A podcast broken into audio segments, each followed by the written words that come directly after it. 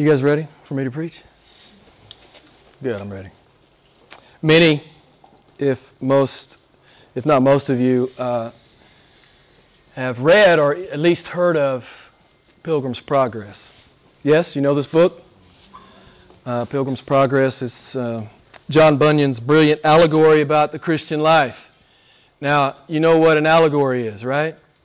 It's a simple story in which the characters and events symbolize some greater some greater truth or some greater reality.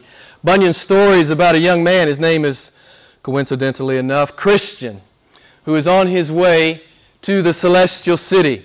At one point Christian and his companion Hopeful, they fall into some trouble. Some of you will remember this if you've read the book.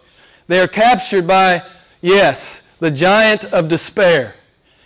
And oh, yes, appropriately enough, his wife's name is Gloom, and the giant lives in a castle called Doubting Castle. Okay, so you got the picture? Despair, gloom, and doubt. Giant despair locked Christian and hopeful in the dungeon of Doubting Castle. And he wouldn't feed them, and every morning he would beat them mercilessly. He told the two that there was no hope of escape, and he encouraged them to commit suicide because there was no way they could get out of the despair and the gloom and the doubt that they were encountering. The two were slowly starving to death, and the daily beatings continued. And then, after praying all night, Christian came, he had an epiphany. He had an insight. I don't know if you know what epiphany uh, means. I know we have a lot of internationals here. That may not be a familiar word to you. But he had an insight. And this is what he says What a fool! What a fool I am to lie here in this stinking dungeon when I might walk free on the highway to glory. I have a key in my bosom called the promise of God, which I am sure will open every door in Doubting Castle. Oh, guess what? His key opened every door in Doubting Castle. It opened the dungeon door. It opened the door in the passageway. It opened the door exiting the castle. It opened the strong iron gate to leave the castle grounds. What was the name of his key? The promise of God. What do we do when despair attacks us, when gloom attacks us, when doubt attacks us? What do we remember? The promise of God. That's what God is saying to us tonight. Remember my promise. This is what Peter's been saying to us as we looked at the first two verses. This is what he will continue to say to us as we continue in the first chapter here.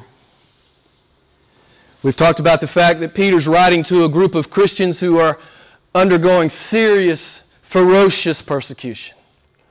And even if we're not undergoing persecution, doubt and gloom and despair will come for us in other ways.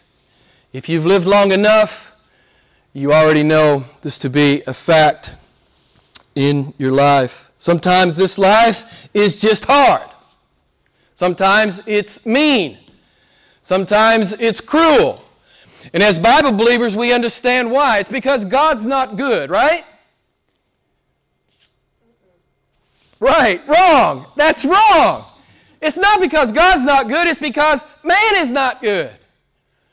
It's because man's, man's sin uh, was so offensive to a holy creation that all of creation has been subjected to futility. Everything is broken. It's because of our sin. It's not because of a good God who put us in paradise. As I recall when I read Genesis last time, it said, God put us in paradise. You and I are the ones that rebelled. Adam and Eve, and as the Bible tells us, we are in the loins of Adam and Eve. Mankind sinned against God, and the whole creation is broken. Even nature is broken. And while God in His goodness fills our temporal lives with many joys and pleasures, despair and gloom and doubt can come for us at any moment and from any direction. Christian counselor and teacher David uh, Powlison says it well. He says this If you live long enough, you will experience a landslide of loss and disability. Now, the older you get, and I'm almost always the oldest guy in the room, Um, this is true. If you live long enough, you will experience a landslide of loss and disability. He continues If you live long enough, you may outlive everyone you love. You may outlive your money. You may outlive your usefulness. You may outlive your productivity. You'll outlive your looks. You'll outlive your health. You'll outlive your ability to walk. You'll outlive your, your toilet training, he says. You'll, your, your ability to feed yourself. You'll outlive your memory. You'll outlive your mind. He says, if you live long enough. Then he goes on to say, should you live long enough, you will lose every earthly good and then you will lose your life. That's what happens in this fallen world. That's what happens. We know this to be true. The Bible is clear. Christians are not exempt from the sufferings of this world. God tells us that we will encounter temporal afflictions, hardships, distresses, trials, difficulties, rejection, poverty, loss, pain, suffering, sorrow, sickness, dangers, and even martyrdom. If we live long enough, despair, gloom, and doubt will come for us many times in many different ways. So, how does the Christian respond? What was the, what was the, the picture in the allegory? When, when gloom and despair come for us, when doubt comes for us, what do we do? Someone tell me. We pull out our key called the promise of God. And that's what Peter's saying to us tonight. It's a beautiful, beautiful, beautiful text. You're supposed, if you call yourself a Christian, you're supposed to know this. You're supposed to live this. And when you're attacked, by doubt and despair and gloom, you're supposed to pull out your promise. You're supposed to pull out your key and remember the promise of God. The question isn't if we will face despair. The question is, someone tell me, how we will face despair. We will face it. We will face hard times. We will. The question is, how will we do it? Will we glorify the Lord in it, which is His purpose, or will we have a pity party in it? Will we get a, will we get, um, yeah, a pity party going? Beloved, we're supposed to know what does James say? Count it all joy when what? When various trials come into your life. We're not supposed to be surprised when the hard thing comes. What does it always say to you? We're supposed to be? Nobody knows. Remember next time I ask, what do I always say to you? We're not supposed to be surprised when the hard thing comes. We're supposed to be ready when the hard thing comes. We're supposed to be ready. We're supposed to be standing on the rock and remembering the promise of God. God says, This is how my people navigate the hard place. They remember me. They remember who I am. They remember how I saved them. And they remember their inheritance. Beloved, if you remember those things, you can walk through anything. You can walk through anything. If you remember this about your God. God says, My people remember me. They remember how awesome their salvation is, and they remember how awesome their inheritance is. That's what Peter's going to say to us tonight. as we look at this great, great text. Oh, and they do one more thing they worship. That's what we see Peter doing tonight. He's just worshiping. He's writing to people who are in the midst of a fierce trial. And he just starts worshiping. So, do you get that? Do you get that? The Christian is to worship in the trial. We understand Job's reflexive response. On his worst day, in the perfect storm, someone tell me, what did Job do? He cursed God. Right? Or am I wrong? What did he do? In the midst of tears and grief, he fell to his knees and he worshiped, beloved. Children of God are supposed to be ready for the hard place, and we're supposed to remember him, and we're supposed to worship. It's what Peter is saying to us in the prologue of First Peter, these first nine verses. Hard times are hard. The pain hurts and the tears are real. But we are not unlike unbelievers in that regard. We feel it just as much as the unbeliever, but we are unlike believers in that we do stand on a rock. And our hope is a living hope. Amen? It is a living hope. We don't hope in stupid things in the world. We hope in the creator of the world. We don't hope in false security that the world offers. We offer an etern- we, we hope in uh, eternal security that only God can offer. That's what the children of God do. I love how David said it in Psalm 18:31. For who is God but the Lord? And who is a rock except our God? He is a rock to stand on, beloved, when the wind and the waves come, and they will come. They will come. Our awesome God is our harbor, our breathtaking salvation is our haven, and our eternal inheritance is our hope. In the last few weeks, as we looked at the first two verses of uh, 1 Peter, uh, Peter's reminding us, and he's reminding the first century Christians, and he's also reminding the 21st century Christian that we are aliens, we are strangers, we are exiles, we are passing through. Do you know that about yourself, beloved?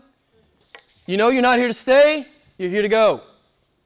And when you really know that, when you, you, and you begin to, to, to appropriate that and live that, it changes. It changes you. It changes how you think and how you plan and how you hope and how you live. We're supposed to know this stuff. The last few weeks we've seen Peter has reminded us that we are foreknown, we are foreloved, we are chosen, we are elect of the Father. I know this is a difficult truth. We've talked about it several uh, times in here. We don't run from what God's Word says. We may not always fully understand it, but we, we preach it, we teach it, we humble ourselves before it with, in a contrite spirit. And if we need to, as Isaiah 66 2 we, uh, says, we tremble before the Lord. But we don't edit it and we don't reinterpret it. We just simply believe what God's Word says. He's told us also, we are redeemed by the blood of the Son. Amen. I mean, God the Son has redeemed us by His blood. I, I, say this to you often, but I don't know why there's not 10,000 people trying to squeeze in here and hear about Jesus. Really, I don't. I understand it theologically. I know what Romans chapter one, two, and three says. But God has come for His people. Nothing could stop Him. Nothing could stop Him.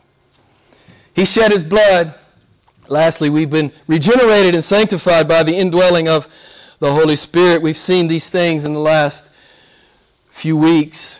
Pain is pain, loss is loss, sorrow is sorrow, and grief is grief. But ultimately, our awesome triune God, He swallows it all up in His beauty, His compelling beauty. He swallows and he makes it meaningful and somehow, in a mysterious way to us quite often, Romans 8 28, he causes it to work for good. The hard thing, he causes to work for good. Do any of you believe it? If you believe it, you can be a ferocious Christian in the world. You can be a radical Christian in the world. If you really believe these things. You heard Mike read the text. I won't read it all, but there in verse 3 we see Peter's Peter's worshiping. Blessed be the God and Father of our Lord Jesus Christ. He's worshiping. That's what blessed means. It means to praise the Lord. You guys know the message. Many of you are familiar with the paraphrase Eugene Peterson wrote. It's called The Message. I like his paraphrase here. He writes, What a God we have! Exclamation point. Amen? Blessed be this God. Praise this God. Who is a God like our God? Who saves like our God? Who gives an inheritance like our God? Nobody does, beloved. Nobody's even close. Isn't it a tragic thing when professing Christians live their Christianity about that big? Beloved, God doesn't mean for us to live it that big. He means for you to live it full out, full speed, all the time, 24 7. That's what it means to be a disciple of Christ. This is the refrain of the first nine verses of 1 Peter. Yeah, Peter says, I know it's hard, but what a God we have. What a salvation we have. What an inheritance we have. Beloved, if we remember these things, we will not be in despair or gloom or doubt for long. It's what I love to say about Jeremiah. You know, the, the great book that Jeremiah wrote, the prophet wrote. Um, the book of Lamentations. What does Lamentations mean? Does anybody know what Lamentations means? It means to cry out loud. We know it's a book. It's almost like a dirge. And yet, the, the, the, the most famous verse um, in Scripture about the faithfulness of God is found in, in Lamentations. But what I love to talk, what I love to say about Jeremiah, what you see there is he didn't let his circumstances dictate his view of God, and I see that so often. I see that so often in the professed church. You know, people, people, um, they let the, their view of circumstance dictate their view of God. But, but Jeremiah didn't do that. He let his view of God dictate his view of circumstances. Beloved, this is how we're supposed to live. This is how we're supposed to live. The breathtaking greatness of our God, our salvation, and our inheritance is the lens through which we view the world. It's the lens through which we, we view every circumstance of providence. Everything that God allows to come into our life, we see it in light of His greatness, His goodness, our own salvation, which is a miraculous thing, and our inheritance. We don't let circumstance dictate how we see God. We, we view our circumstance and interpret our circumstance based on how we see Him. That's how it works for the Christian. And look what he says here. Verse 3 he says, According to the great mercy of God, He's caused us to be born again. We touched on this a little bit last week. It's the Nicodemus thing, and we talked just a little bit about it. You may remember Nicodemus was a perfect Jew, he was a Pharisee. He wore the right thing, he prayed the right way, he ate the right food. He did everything right. He was a religious machine. But Jesus said, Man, religion ain't going to get it done for you, Nicodemus. You must be born again. Religion ain't going to get it done. It's never gotten it done. It never will get it done. It takes an act of God to make a Christian. The church can't do it. The priest can't do it. The pope can't do it. The preacher can't do it. God must do it. And this is what Jesus is saying. You must be born again. It's a miracle of God. He says, Nicodemus, you're so messed up, I'm going to have to do a miracle in your life. this is how it is for all believers. God gets in our, the middle of our life and He does a miracle. You know, if you ask your modern, average evangelical churchgoer today, how do you know you've been born again? You probably hear something like this. You would hear something like, Well, ask Jesus into my heart. You might hear something like, I prayed a prayer to receive Christ. You would hear something like, I made a public profession of faith. I walked down the aisle and I prayed to receive Jesus. I did some sacrament. I did some ordinance. It would be some religious thing you did. This is one thing Jesus is saying to Nicodemus religion will not get it done for you. You can't be reconciled to a holy God through man made religion. It's not going to happen. It's not going to happen. While most denominations speak about conversion as if it's something that they can manage and control, I want you to hear what God says about being born again. I'm just going to read some, just some excerpts from a number of scriptures, okay, just very quickly. If you want this stuff, give me your email, I'll send you my notes, right? Okay. But listen how the Bible talks about conversion, how the Bible talks about new birth, the verse that been in front of us. God calls us to be born again. Ephesians 2 8, God made us alive. Galatians 6 15, we are a new creation. Acts 16 14. And the Lord opened Lydia's heart to respond to Paul's teaching. 2 Corinthians 4 6. God shone in our hearts to give the light of the knowledge of the glory of Jesus Christ. Philippians 1 29. For to you it has been granted to believe. Ephesians 2 8, faith is the gift of God. 2 Timothy 2.25, repentance is granted by God. John 1 13, we're born not of blood, nor of the will of the flesh, nor of the will of man, but of God. Do you hear it, beloved? It's something that, oh, God is doing. God is doing it. we need to learn how to speak like this. If we're going to be biblical Christians, we need to learn how to speak about these things. It is a God thing. God causes it, God does it, God opens hearts, God grants belief, God grants repentance. It's what the Bible says. As we've seen for the last several weeks, our salvation began in eternity past. It was God's idea, it was God's initiative. It is His work. I submit that we learn to speak uh, biblically about our own conversion. Next time someone asks you about your conversion or about being born again, instead of talking about something you did, why don't you start at the beginning? Why don't you talk about what God did? You can just go to 1 Peter chapter 1. What has God done? Beloved, we need to remember, or let me say it this way we need to learn how to speak biblically about true Christian conversion. I'm not talking about becoming the member of a church. I'm talking about coming into relationship with the living God. Those things can be in two different universes.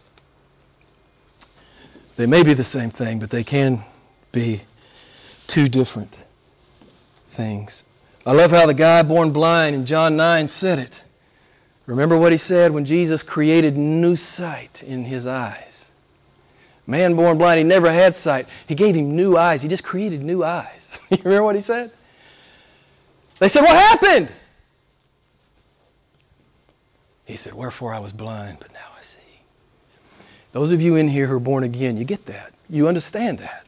Wherefore I was blind, but now I see. Of course, you have to respond to the gospel. Of course, you do. Of course, you have to exercise the faith that God gives. Of course, you have to employ the repentance that God has granted. Of course, you do. It's what we've been talking about. We've been seeing God's sovereignty is what Peter's been talking mostly about. But I also want to emphasize that man is responsible. It's always in the scripture God's sovereignty and the salvation of his people and man's respons- responsibility to, to repent and believe and come to God. Those things are always together in the Bible.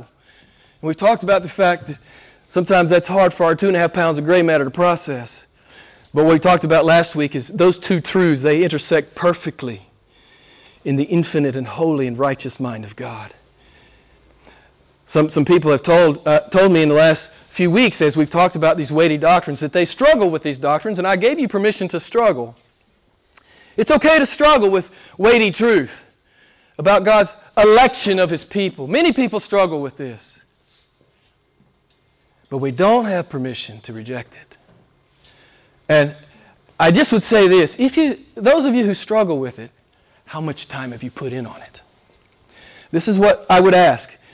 If you come to me and say, Jim, I struggle with this, I, I say, hey, I get that because I did too. But then my second question, my second comment would be, how much time have you put in on it? How much time have you spent in the Word of God trying to understand what God clearly says? Or have you just taken what some you heard some preacher on the internet say, or some preacher back when you were 10, he said something, and or have you been in God's Word up to your ears, understanding what he is saying. Beloved, we need to be students of the Word of God. Peter is caught up in praise. He's caught up in worship. He's writing to a people who are in the midst of a fierce persecution, and he's worshiping because God, in His great mercy, He's caused us to be born again. To, par- to borrow Eugene Peterson's paraphrase, what a God we have! What a salvation we have! And there in the middle of verse 3, we see that we have a living hope through the resurrection of Jesus Christ from the dead. Our hope transcends every attack by the giant of despair and gloom and doubt. Our hope prevails at the funeral. Amen? About a year and three months ago, I preached my dad's funeral. It was the greatest honor I've ever had to stand there and preach my dad's funeral, who knew Christ Jesus, and say, Oh, death, where is your sting? Where is your victory? My God is looking at Christ right now, which takes my breath away. Beloved, our hope transcends even the coffin, even the grave. even the mortuary. Death cannot touch our hope. He is our God is creator, he is incarnate, he is crucified, and what else is he? He's the crucified God and he's the what? The risen God. He is the risen God. I know you've probably thought about it. Every hope the unbeliever has, it will. Every hope he has, every hope the unbeliever has, it will die. If it doesn't die here, it will die in hell a million times. For a billion eternities, every hope will die. But not our hope. Our hope is the living God. Our hope is the resurrected Christ. Our hopes never die. The Lord may have to change a few of them because we're off track. but they never die. He may have to redeem a couple of them, but they never die. I love the words of David in Psalm 42. Why are you in despair, O my soul? This is that great, this great psalm where I have written in this, the margin of my Bible, preach to yourself. Amen? Next time despair attacks and gloom attacks and doubt attacks, preach to yourself. I've said too many times, you listen to yourself, you'll, you'll be a basket case. But if you preach to yourself, you'll be a disciple. And you can, you can live like a disciple. David goes on, he says, Why have you become disturbed within me, O my soul? Hope in God, for I shall again praise him for the help of his presence. Some or even all of our temporal hopes may be shattered. We understand we're living in the real world here. This is not a fairy tale. Although there are some false versions of Christianity that, that likes to, to create kind of a fairy tale, the health, wealth, and prosperity gospel. We'll talk more about that next week. It's one of Satan's best cons. In this church, we do not profess to love God so he will bless us. We profess to love God because it is so. Even on the hard day, we love him. It's what Job's all about. Satan hates it when men lose everything and they still love God. He hates it. He doesn't understand that. But That's what God's people do. We'll talk more about it next week. Job said, Yea, though he slay me, I will hope in him. We don't profess to love him to get his blessings. We love him to get more of him. As I say to you almost, I don't know, three times a, uh, a month, Jesus Christ is better than anything life can give, and Jesus Christ is better than anything death can take. Verse 4 we see here that we have a living hope through the resurrection of Jesus Christ from the dead. Verse 4 to obtain an inheritance which is uh, imperishable, undefiled, and will not fade away, reserved in heaven for you. Ultimately, we will lose everything in this life through death, but the Apostle Paul said it perfectly. For the Christian, to die is what? Someone tell me. You got to know this. To die is gain. The problem and I say this to you a lot, I always follow that up with this. Most people in the church don't really believe that. They don't believe it's gain to die. Once you really begin to believe that, then you're ready to live. if you don't really believe that, you are not yet free to live. You're still afraid. But when you actually come to the place where you believe it is gain to die, you can be anything God calls you to be. You have absolute and total freedom and liberty in that truth. I don't often quote Peter Pan. I quoted Peter Pan at my dad's funeral, and some of you have heard me quoting before. But anytime I start talking about death and heaven, I have to quote Peter Pan. Someone tell me what Peter Pan said. Some of you know what Peter Pan said. To die would be an awfully big adventure. That's true for you and me. If you're a Christian tonight, that's true. It will be the beginning of an eternal adventure. With the most attractive, alluring, desirable being in existence. His name is I Am. And it's an eternal romance with one where you can never get to the end of who he is. I, I yeah, this it's bigger than than we can comprehend. God will be our adventure. He will fill up our eternity with who He is. He is our inheritance. It's what God told Abraham I am your exceeding great reward. David said it in Psalm 16 The Lord is the portion of my inheritance. Now, I'm going to quote some theology to you. Just, I'm going to, just a little, one little paragraph. I just got to. It's in me. I can't help it.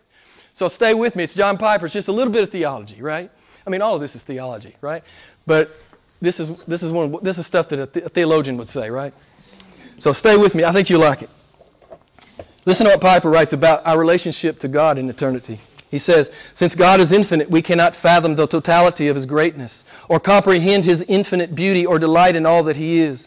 Rather, it will take an eternity for us to know and enjoy all that God is. That is, God will be progressively revealed to us. This will take forever. There will never be a time when there's no more glory for the redeemed to discover and enjoy. Our inheritance is God, and He will fill us up forever.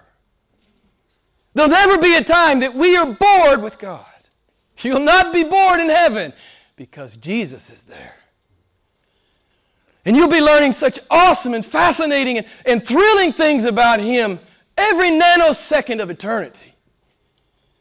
I don't know why there's not 10,000 people trying to come in here. I mean, this is the best news that's ever hit the ears, that's ever fallen on the ears of man, as far as I'm concerned. This stuff makes my heart beat fast. If we rightly understand all that the Bible is teaching, we know this. If we have biblical, biblical, uh, biblical understanding, we know this, we understand this, and we seek to live this out in the world. We can't worship small anymore. We can't live small anymore. We're on our way to Jehovah God. And our hearts are overflowing and our imagination is brimming. Can you imagine standing in the presence of infinite being? Can you imagine the infinite beauty? Can you imagine the infinite genius? Oh man. I don't think we think enough about about this. Men and women who live like this, who understand this and build their life around his words, who give themselves to be his disciple. We know what God says about men and women like this. It's in Hebrews 11. I say it to you at least once a quarter. What does God say about men and women who live like this? He says, I'm not ashamed to be their God. Listen, man, that's how I want to live. Isn't that how you want to live? Don't you want to live like that? That God won't be ashamed to be your God.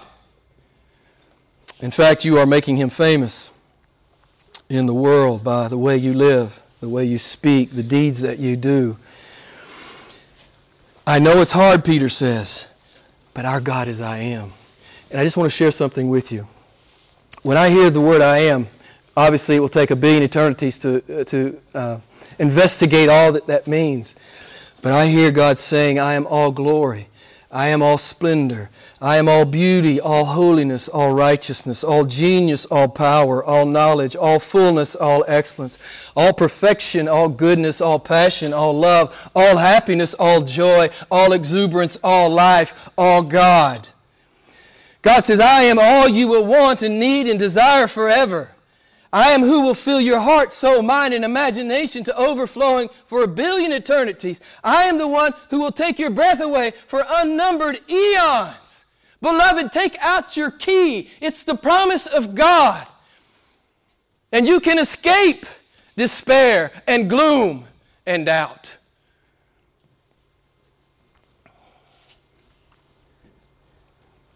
Our inheritance is God Himself. And it will take our breath away forever.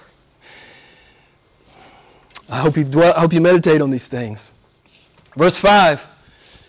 There at the end of verse 4 says, This inheritance is, verse 5, um, um, it's imperishable, undefiled, it will not fade away, reserved for you in heaven, who are protected by the power of God through faith for salvation, ready to be revealed in this last time. Why is Peter broken out in doxology as he addresses this, these suffering Christians? Some have been arrested, some have been thrown in jail. Some have had all their property seized and confiscated. Some of their families have been broken up. Some have been enslaved. Some have been beaten. Some have been killed. What is he doing worshiping? It's a legitimate question. What is he doing? Worshiping. We'll talk more about this next week when we get into verses 6 and 7. But why is Peter worshiping? As I said to you earlier, because the beauty of God swallows it all up. The beauty of God swallows it all up.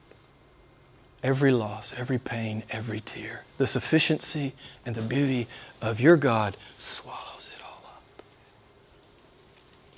And not only that, your God takes the hard thing and He causes it to work for good in your life.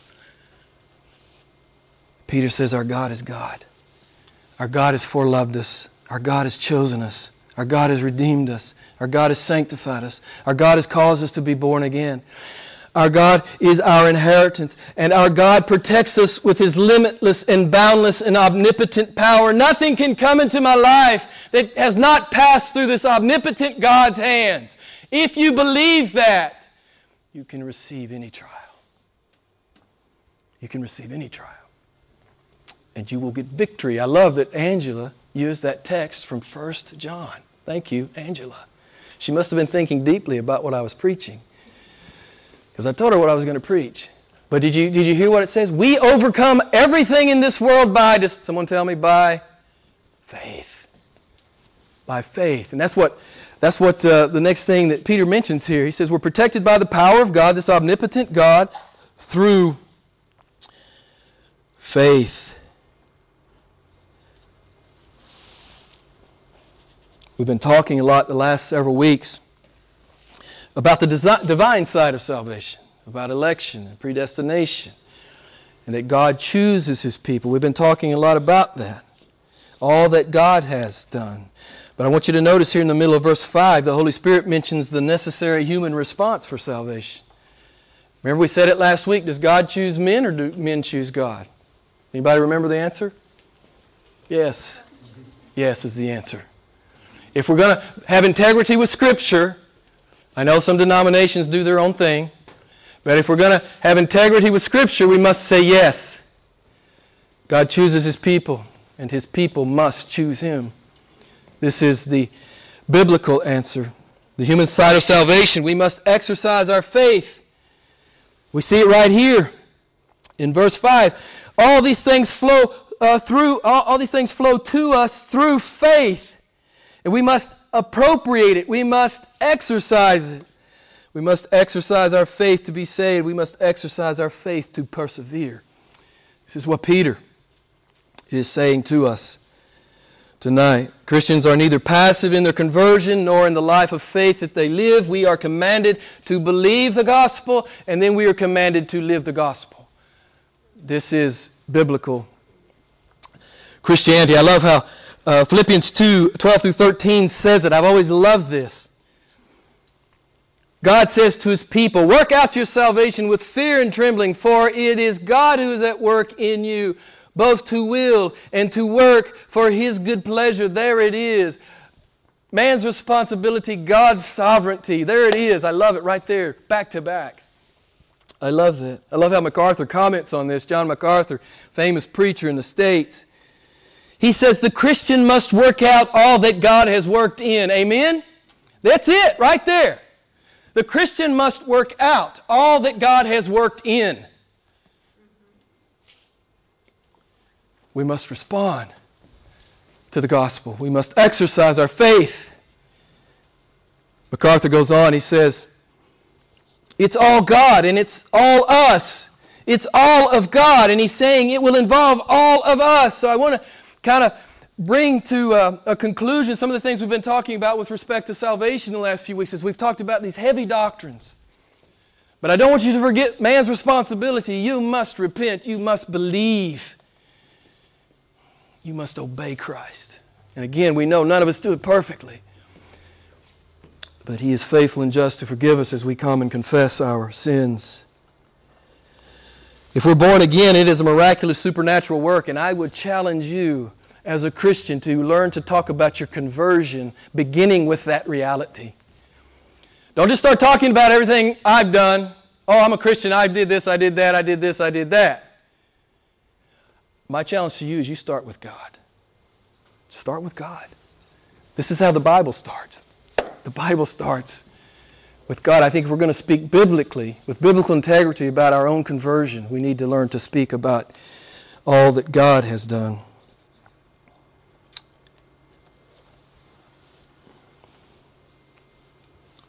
If we are born again, every part of our being will be caught up into that reality. And because we are born again of God, we know that when the giant of despair attacks, when gloom comes and when doubt assails us, we pull out our key called the promise of God, and it unlocks every door in Doubting Castle. Every door in Doubting Castle. When the hard days come, and they will come, we remember how awesome our God is. We remember how awesome our salvation is. Even beyond our ability to understand or explain, it started in eternity past. And we remember how awesome our inheritance is God Himself. And then we do what Peter did we worship. On a hard day, we worship. Because our hope is a living hope. Our hope is in the living God. Our hope is in the resurrected God. And so we can face down any doubt, any despair, and any gloom. Not only will we face it down, we will overcome it. We are more than, someone finish the sentence, conquerors. We are more than conquerors in Christ Jesus. I don't know what's going on in your life. I don't know how hard it is. But you'll overcome it in Christ Jesus. You remember the promise of God. You remember how awesome your God is. You remember how awesome your salvation is. You remember how awesome your inheritance is. Peter's writing to a suffering people. And he says, Blessed be the God and Father of our Lord Jesus Christ, who according to his great mercy has caused us to be born again to a living hope through the resurrection of Jesus Christ from the dead, to obtain an inheritance which is imperishable and undefiled and will not fade away, reserved in heaven for you, who are protected by the power of God through faith for a salvation ready to be revealed in the last time. Beloved, this is the Word of God. I pray that you will live it next time the hard day comes. Let's pray together. Lord God, we thank you for this beautiful text. I'm so encouraged. I'm so encouraged. Forgive us, Lord, when we entertain despair. And Lord, we are not exempt from hard things. We know that. But we know we will not be crushed by them. We know they will not defeat us we know that the sun will come up. We know that joy comes in the morning. We know that you're our God. We know that our salvation is mysterious and eternal and awesome. And we know you're our inheritance, oh God. I pray that we would learn these things deeply within our hearts. Holy Spirit, write these truths on our hearts. That when the hard day comes. We will not feel sorry for ourselves. We will worship. We will not be surprised that it's hard. We will be ready. And we will give glory and honor to the matchless and beautiful name of Jesus Christ. It's in His name that we pray. Amen.